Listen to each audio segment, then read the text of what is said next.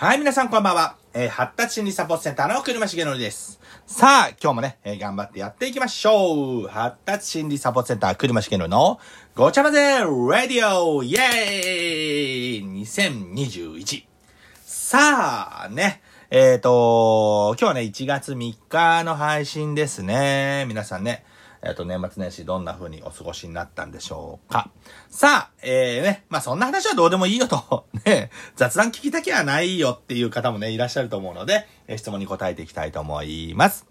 はい。えーうちの子は先日、えー先生から、グレーゾーンと言われました。えーグレーゾーンっていう定義はあるのでしょうかというご質問ですね。はい。ね。え埼玉県在住の、え3児のママさんからの、えご質問ですね。え3児のママさん、えご質問ありがとうございます。さあ、じゃあグレーゾーンって何ですかっていう話ですね。そもそもグレーゾーンっていう医学的な定義はないです。はい。医学的な定義じゃないんですね。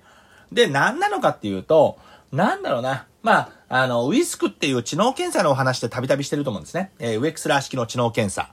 で、えっ、と、5歳から16歳、11ヶ月までね、取れるのがウィスクというものです。で、16歳から90歳までがウェイスっていうね、大人用のものになるんですね。ウィスクって、えーウェクスラー式インテリジェンススケール for children。ね、えー W がウェクスラーですね。で、インテリジェンスが知能ですね。えー I と。で、えー、for scale。スケールって尺度ってやつですね。尺度という意味。で、children が C という形ですね。すいません、咳が出ました。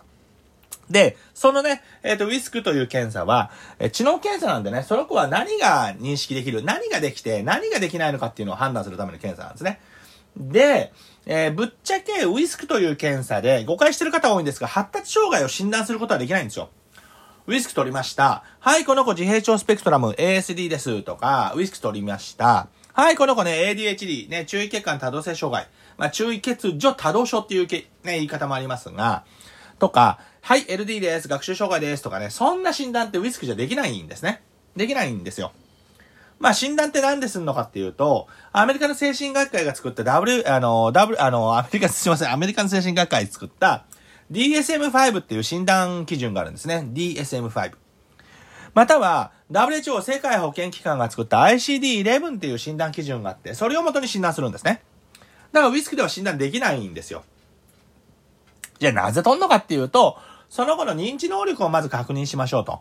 で、認知能力が、その子が生きていくにあたって、いろいろな面で困難があると。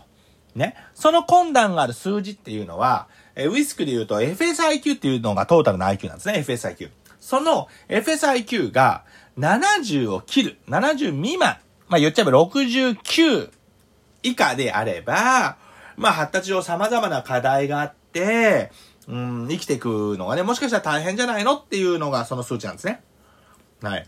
で、何にもないその、まあ言っちゃえば健常者っつっていいのかね、どうかなんですけれど、能力的に多分大丈夫じゃないのっていう基準っていうのが、まあ、当該年齢レベルのね、えー平均値が100なんですよ。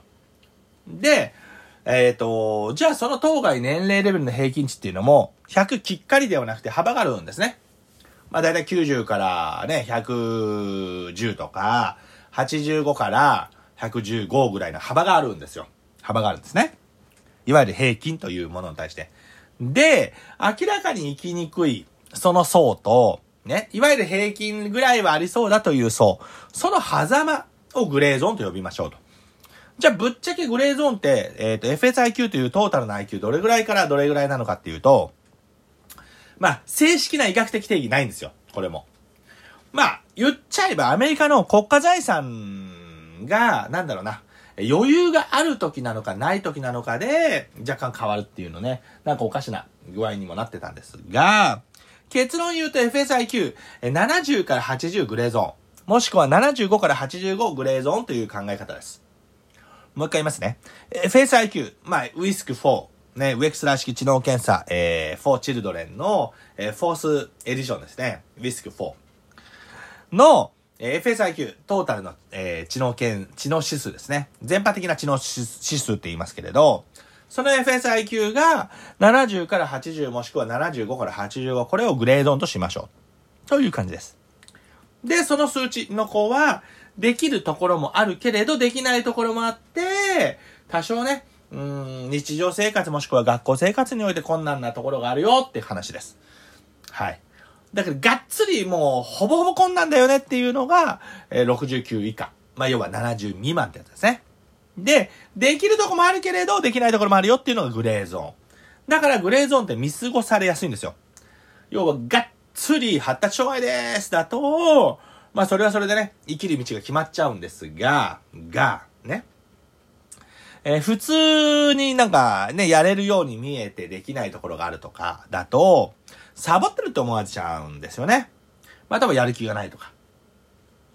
ただ、ね、うーん、それって、まあ言っちゃえば怒られたりすることによってですよね、余計、なんか自信をなくしたりとか、人間関係が悪くなったりとかっていう可能性があるんですよね。だからグレーゾーンの子は結構見過ごされやすいというか、本当はですよね、能力的に。で、問題があるのかもしれないんですが、でそこは見られずに、なんかサボってるとか、やる気がないとかっていうね、ところばかりクローズアップされてしまうのが辛いところなんではないのかなって思います。だからもしね、子供も、お子さんに対してとかね、これお聞きの方はね、先生とかもいらっしゃるのかな？であれば、あの、対象のね、お子さんでちょっと気になるところがあるんだったら、僕だったらウイスクね、取っちゃうっていうのをお勧めするかな。はい。取ったからってなんかね、デメリットがあるのかって言うと別にないですから。ね。あの、よくあるのがウイスク取ったらね、うちの子は発達障害になるんでしょうかとかね。いやいや診断できませんから。あのー発達障害の診断ってそもそもお医者さん、医師じゃないとしちゃいけないんですよ。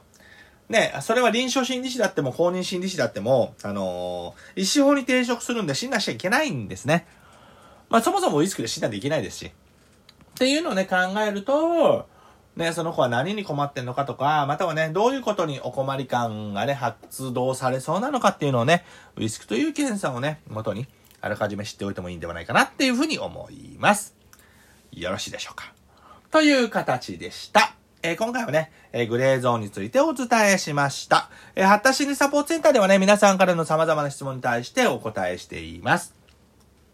発達心理サポセンターのね、ホームページから、えーメールでご質問いただいてもいいですし、このね、ラジオアプリ。今回はね、スタンド FM とヒマラヤとレディオトークね、えー同時配信しています。なのでね、そこからね、ご質問してもお答えできると思いますのでね、もし何か気になることがあれば、どしどしどしどしと、えーご質問いただければと思います。はい。